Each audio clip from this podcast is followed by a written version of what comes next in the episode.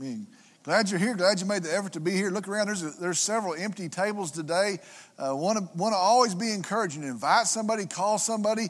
Uh, the greatest thing we can do, the easiest thing we can do to expose them to the Word of God is just as simple as inviting them to join us at our Thursdays men's luncheon. So be sure and keep that in your eyesight. Everybody you see, you come across, hey, uh, join me on Thursday at our men's lunch.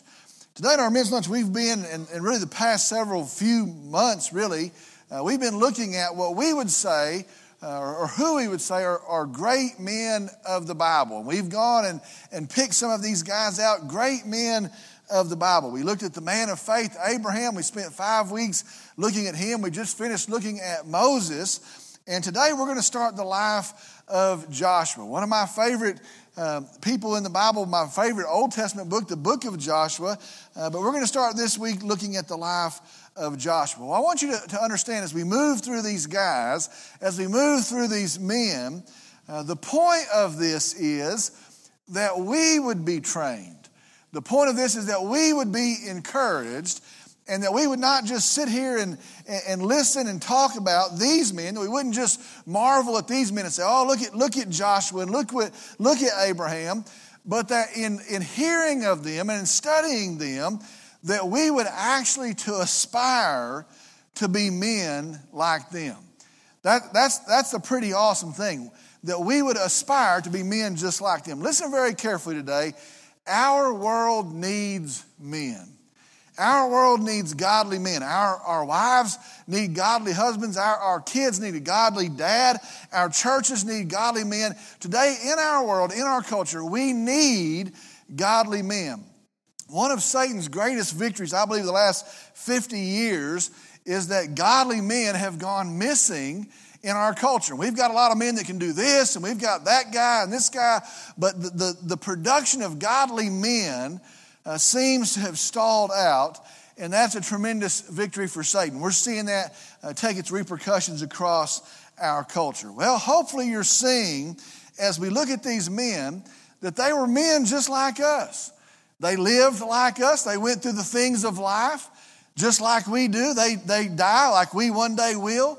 Uh, they saw some great things. They did some pretty great things, but they also made some, some tremendous mistakes. They, they made some great mistakes, also just like us. And so the truth is, and I hope we're getting this, is that each of us holds as much potential, each of us has as much possibility as they did. And you would say, well, well what, like Moses? Yes. You know what? He got up in the morning the way you do, he went to bed at night the way you do. We have as much potential, as much possibility as they did. Today, um, look, at, look at what we, what we hold to, what we promote in our young men. We say, you know, we, we want to be great men, and we think, well, you know that must be a great businessman. And man, the great thing you can do is you can be a great businessman or some, some other form of success. You could be a successful man, and we, we hold that up. Or maybe in our culture that you could be a great athlete. And if you want to be a man, then man, if you'll be a great athlete, and we hold that up. And, and my encouragement, instead of all of that, is to be a godly man, to be a man that's great in the cause of Jesus Christ. Because listen, that is all that's really going to matter. You can stack up all the money, you can build the greatest business, you can win the Heisman Trophy and be on all the news shows, and the only thing that will matter is your godly character and your content that you placed in the hands of a living God. The only thing that's going to matter. Let me ask you some questions. Since this is about us, since we're thinking about ourselves, why don't we burn to live a life that honors God? Why don't, why don't we wake up and say, you know what? I want to do the things in my life that brings honor to God. I don't want to do anything that's going to slander the name of God. Why don't we burn to live a life that honors God? Why, why, would, we, why would we want to live a life, or why don't we live a life that's, that's given over in total commitment? And I mean sold out. I mean all in, all the chips are in. We're, we're moving in reckless abandon. We're totally committed. Why don't we totally commit today? instead of holding something back. Why would we think that what we're doing is somehow going to be better than what God is doing? And I think that's a bunch of us. You know what? He, he saved me and I'm going to join him in heaven. But you know what? I got a lot of things to do. And we somehow think in our day that what we're doing is some way going to be better than what God is doing. And really, maybe all that comes down to this why don't we live in obedience? Why don't we actually live in obedience? Here's the answer, and this is what I believe, and I think all those answers have this, all those questions have the same answer. I believe why don't we burn to obey God and to bring glory to His name? Why don't we commit and sell out to His cause? Why don't we live lives of obedience? I believe it's this. I believe at the core, we don't really trust God. I, don't, I really believe we really don't trust God. Now, we, we would say, as I'm saying that, I think some of you are probably saying, yeah, you know what? Yes, I do. You can't speak for me. Yes, I do. I trust God. Do you trust God enough to say, you know what, in all areas of my life, if this is what you've said, this is what I'm going to do? Do you trust Him like that? So, are you tithing? So, are you witnessing? You led anybody to Jesus Christ, Bible says that's our, that's our job as believers. Are you witnessing? Are, are, are, you living a life that, that doesn't look like the world, that stands out somehow? Are you, are you serving your wife at your own cost? Because that's what the Bible says we're supposed to do. I think the truth is this we really don't trust God that it's the best thing for us. You know what? It may be fine, it may be okay. I really don't think we believe it's the best thing for us. Well, here's, here's the thing about Joshua. Now we turn and we start to look at Joshua. Here's the thing that I love about Joshua. Here's why I would like myself to be like Joshua. The guy trusted God. And that's what we're going to see. We're going to spend five weeks. The thing that I love about Joshua, we see him when he starts and he's a young man. We go a whole lot of years to he's an old man, and he trusted God. I would like to be like Joshua, that it could be said he trusted God. Now, today is the first time we run into him understand the context. At, at this point in, in, the, in the account the nation of Israel, God has heard the cries of his people. Remember, they're slaves there in Egypt. He's heard their, their cries. God has miraculously delivered them, and it's God who delivers them. He sends the, he sends the plagues, the, the miraculous plagues. Uh, remember the count, they're backed up against the Red Sea, and there's, there's a tremendous army that they can't whip, and there's the Red Sea behind him, and he stands it up, and they go through the Red Sea, and then he crushes and he, and he destroys the mighty army of, of Egypt. They had no chance if God didn't do those things, and God has delivered them, God has led them, God has fed them, God has cared for them, and we've seen mighty, mighty, marvelous things in the hand of God in the life of Israel. He's done some mighty, marvelous things. Well, in our verses today, where we find Joshua, he's led them, he's delivered them, he's brought them to the edge of the promised land. And they're standing there on the edge of the promised land, and they're about to go in, and they're looking in to the promised land. And here's the account. We're going to read a whole bunch of verses today, but here they are. They've seen some marvelous things, and they're standing on the edge of the promised land, and here's the account. It starts in Numbers chapter 13, and I'm just going to start reading. Now the Lord spoke to Moses, saying, Send out for yourself men so that you may spy, out the land of Canaan, which I am going to give to the sons of Israel. You shall send a man from each of their father's tribes, every one, listen, a leader among them. God says to Moses, We're going to send some spies in. We're going to survey the land. You're going to send one man of each of the tribes, a leader of those tribes. Now, here's the list. So Moses sent them from the wilderness of Paran at the command of the Lord, all these men who were heads of the sons of Israel. These were their names. From the tribe of Reuben, Shammua, the son of Zaccur. The tribe of Simeon, Shaphat, the son of Hori from the tribe of Judah, Caleb, the son of Jephunneh. The tribe of Issachar, Igal, the son of Joseph. From the tribe of Ephraim, Hoshea, the son of Nun. From the tribe of Benjamin, Palti, the son of Raphu. The tribe of Zebulun, Gaddiel, the son of Sodi. The tribe of Joseph, from the tribe of Manasseh, Gadai, the son of Susai. From the tribe of Dan, Ammiel, the son of Gemalli. From the tribe of Asher, Sethur, the son of Michael. From the tribe of Naphtali, Nahbi, the son of Vosephi. From the tribe of Gad, Gul, the son of Machi.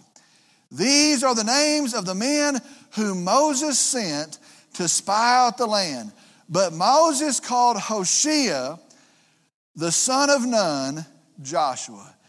Verse 16, the son of Nun, Moses called him Joshua. So these are the names of these men. They are from each of the tribe of Israel. These are the heads of the tribe. Now, notice the language there. These are the leaders of the nation of Israel. These are the leaders. These weren't just some guy called up. These are the leaders of each of the tribes. These are the leaders. All right, verses 17. When Moses sent them to spy out the land of Canaan, Canaan, he said to them, Go up there into the Negev, then go into the hill country. See what the land is like and whether the people who live in it are strong or weak, whether they are few or many. How is the land in which they live? Is it good or bad? How are the cities in which they live? Are they like open camps or with fortifications? How is the land? Is it fat or lean? Are there trees in it or not? Make an effort then to get some of the fruit of the land. Now, the time was the time of the ripe grapes. He tells them this is the, this is the leading with the direction of Moses under the direction of God. He says, Go and survey the land.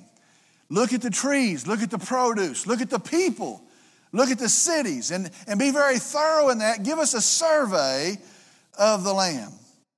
Now, I think it's interesting. I want to point this out. Be sure and understand this is the deal. God knew what was in the land. Did you know that? He, he knew what cities were in the land. He knew the people in the land. He knew the produce of the land. Be sure and understand this wasn't for God, this was for them. He wanted them to see this. It really wasn't about the things they were going to find in the land, it was really about something much greater than that. Go and, and, and thoroughly survey the land. So they went up and spied out the land from the wilderness of Zin as far as Rehob and Lebo Hamath when they had gone up into the Negev, they came to Hebron, Hebron and Sheshai and Talmai. The descendants of Anak were there. Now, Hebron, Hebron was built seven years before Zoan in Egypt. Verse 23 Then they came to the valley of Eshcol, and from there they cut down a branch with a single cluster of grapes and with it on a pole between two men, and with some of the pomegranates and the figs. The, the grapes were so big, the fruit was so abundant, two guys had to carry one cluster of grapes. That place was called the Valley of Eshcol because the cluster which the sons of Israel cut down from there. They go to the land, the land is an awesome land. They see what's going on there, they see that there's enemies in the land, and they start to build their report. Verse 25. When they returned from spying out the land at the end of 40 days, 40 days they surveyed the promised land. Verse 26. They proceeded to come to Moses and to Aaron and to all the congregation of the sons of Israel in the wilderness of Paran at Kadesh. And they brought back the word to them and all the congregation and showed them the fruit of the land. Verse 27. Thus they told him and said, We went into the land where you sent us, and it certainly does flow with milk and honey, and this is its fruit.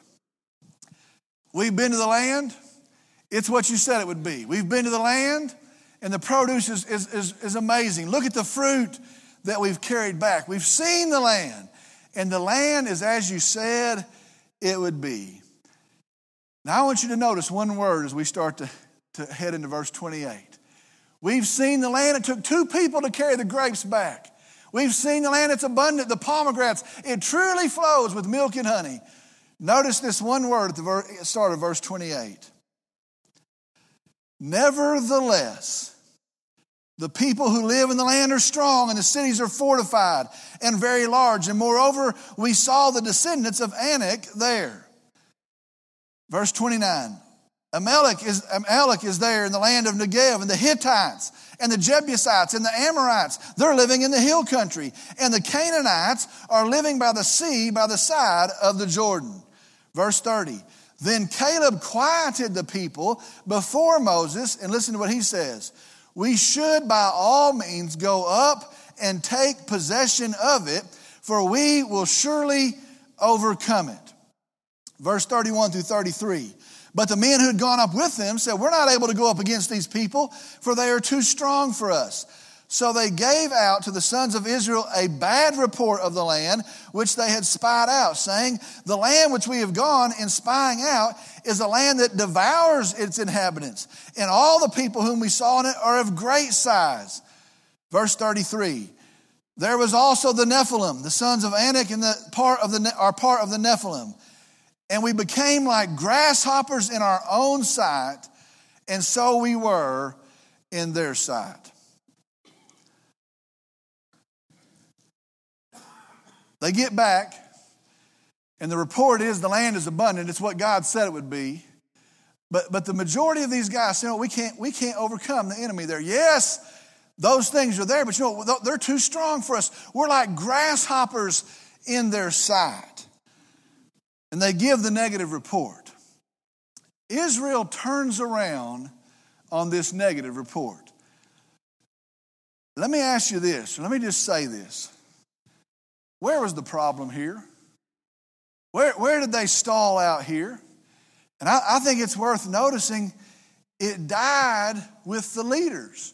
It died with the leaders. These, these men, Shaphat, Igal, Gadai, these leaders, these were the men that came back and they said, you know what? It's exactly what God said it would be. Nevertheless, we can't take it. The poor report of these leaders turned the entire nation of Israel. I was thinking about that this morning. What, what if they'd have come back and said, you know what, it's not, it's not a problem for our God? What if they'd have come back and said, you know what, we, we saw these guys, they're bigger than they're bigger than trees, but you know what, they're gonna fall just like a tree. But these guys came back, and with the negative report, they turned the entire nation of Israel. These men, their names recorded forever as a faithless man in the camp of Israel. Chapter 14 now. Then all the congregation lifted up their voices. They hear it and they cried, and the people wept that night. All the sons of Israel grumbled against Moses and Aaron, and the whole congregation said to them, What that we had died in the land of Egypt, or that we had died in the wilderness. They've said this before. Oh, that we would have just died in Egypt, that we would have died in the wilderness. Why is the Lord bringing us into this land to fall by the sword? Our wives and our little ones will become plunder. Would it not be better for us to return to Egypt? Verse 4, listen to this. So they said to one another, let us appoint a leader and return to Egypt. Verse 4 is a very interesting verse. They hear the negative report. The entire nation turns and they say, you know what, let's replace Moses. Let's, let's find us a new leader, a leader that'll do what we want us what we want to do and lead us back to Egypt. Let's, let's replace God's leader. And they actually say this let's go back to Egypt. Let's go back to slavery. Let's go back where the labor was so bad that we cried out in our sleep to, to, the, to the living God to come and, and deliver us. Let's replace God's leader and let's go back. Verse 5. Then Moses and Aaron fell on their faces in the presence of the assembly of the congregation of the sons of Israel. Verse 6 Joshua the son of Nun and Caleb the son of Jephunneh, of those who had spied out the land, tore their clothes. This was, a, this was an extreme show of a, a public outcry. They tore their clothes. Verse 7. And they spoke to the congregation of the sons of Israel, saying, Listen to this. The land which we passed through to spy out is an exceedingly good land. And then verse 8 If the Lord is pleased with us, then he will bring us into this land and give it to us, a land which flows with milk and honey. Here's what, here's what Joshua and Caleb come back and they say, they tear their clothes, they get the attention of the nation, and they say, Look at who God is. Notice that. They don't say, Well, look at the giants. Look at what God has done. Remember the Egyptian army. Remember the Red Sea. Remember the, the manna every morning, the quail that fed us. Remember who God is. He will give it to us. That's what they say. Verse 9. Only do not rebel against the Lord and do not fear the people of the land, for they will be our prey. Their protection has been removed from them, and the Lord is with us. Do not fear them. Verse 9, they say again, look at who our God is. Trust in who our God is. Remember what our God has done. He will deliver and give us the land. Verse 10, our last verse we'll look at today. But all, but all, the congregation said to stone them with stones. God's faithful. God's powerful. God's trustworthy. Remember our God. And all the congregation says we should stone them with stones. But all the congregation said, Stone them with stones. Then the glory of the Lord appeared in the tent of meeting to all the sons of Israel. God's going to show up at that point. Let me, let me stop there today. And I, I want to think about again where we started today. Looking at us, the possibility that we have. And I, I want to look at three questions for us today. Three questions for us to answer. And listen, as you're sitting here today, these questions are for you to answer. Some, some questions that we need to have an answer for. First, the first question is this How do you see, how do we see with the right eyes? How do we see with the right eyes? That's the first question. How do you see with the right eyes? You see, the, the trick of this whole thing is these folks all saw the same thing. They didn't see two different things. One of them didn't see a different city than someone else saw. They all saw the same thing, but how they saw it was different. How to listen today in 2019 how do we see with the right eyes? How do you see with an eternal perspective? How do you see what truly matters? How do you see what is possible? And how do you see what is an absolute waste of time? How do you see with the right eyes today here's your answer you put your trust in god well there's got to be something more to it than that doesn't there don't i need, don't I need to go to a class and learn something don't I need to go to church for, for two years and memorize something? Listen, how you see with the right eyes, you put your trust in God because if you're looking anywhere but to God, your eyes are going to follow. And if you're going to see with godly eyes, your trust must be in God. I don't see it that way. Well, where's your trust? Well, I think there's a better way. Well, where's your trust? Your retirement, your, your family, some other thing? If we're going to see with the right eyes, we have to have a trust in God. Second thing, and this is an important thing as well, how do you stand against the flow? How do you stand against the flow? Everybody, uh, and, I'm talking about our culture. Everybody today comes along and they say this thing. They say, you know what? This is the truth. They come along and say, no, we're all going this way.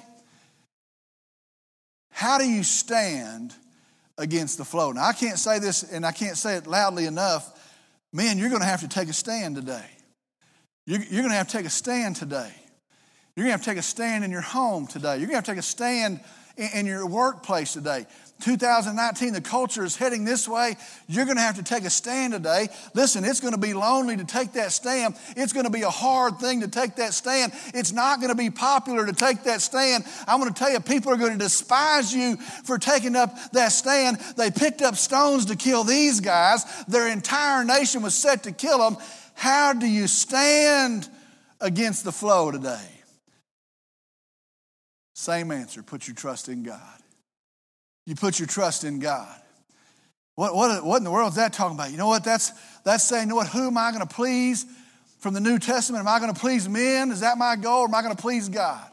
That's going back, and, and we're going to see Joshua in a few in a few chapters when he says, "You know what? Who are you going to serve? Are you going to serve the sorry, worthless gods that were here? Or are you going to serve the one true living God? As for me and my house, we will serve the Lord." How do you stand when everybody else is going that way? You put your trust in God.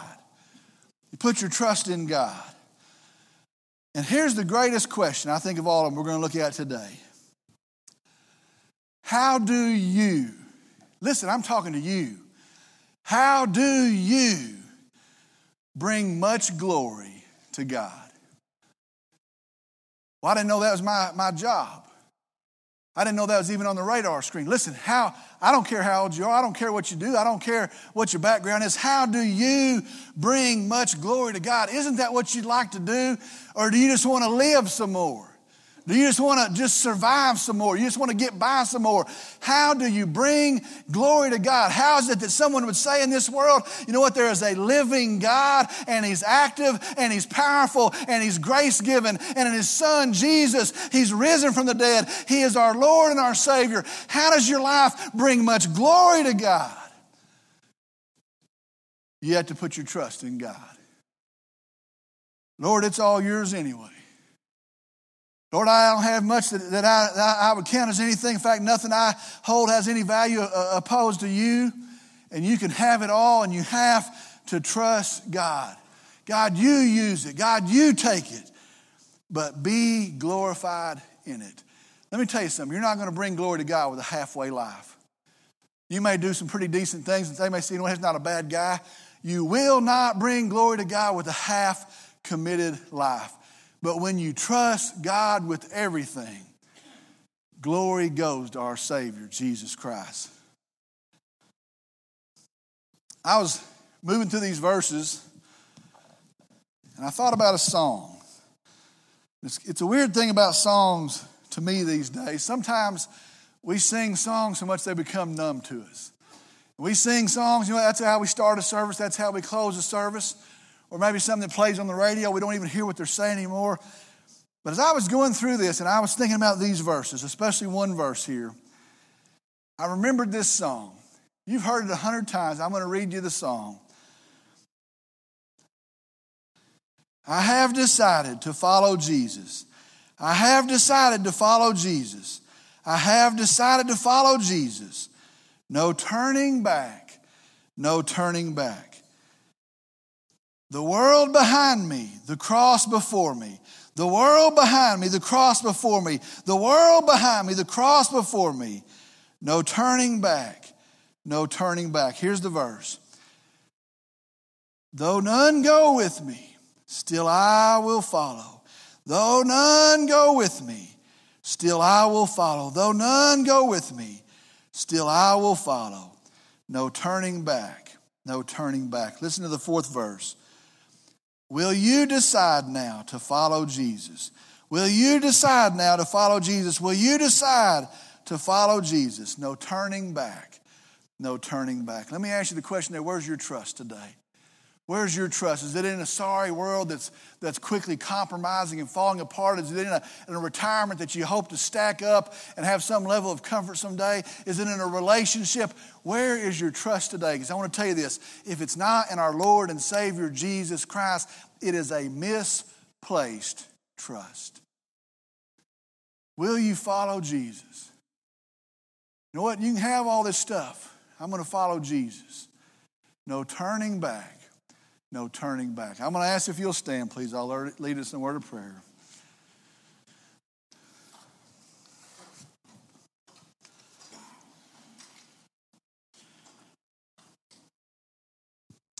Let's pray. Dear Father, we come tonight. I'm thankful for you. I'm thankful for a Savior that is gracious to us. I'm thankful for a Savior that, that in no work of our own provides a way of, of salvation. Thankful for hope that endures today, a peace that at last all the cruddy things of this life. Thankful for a Savior, Jesus Christ, our Lord.